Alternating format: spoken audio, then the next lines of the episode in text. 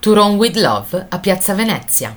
To With Love è un film del 2012 scritto e diretto da Woody Allen. Il film segna il ritorno alla recitazione cinematografica di Roberto Benigni e Woody Allen. Racconta quattro storie diverse che si sviluppano avendo come sfondo la capitale italiana. La critica non è stata tenera con il regista americano, però Roma è protagonista assoluta, come nella scena in cui il vigile fa un monologo a Piazza Venezia.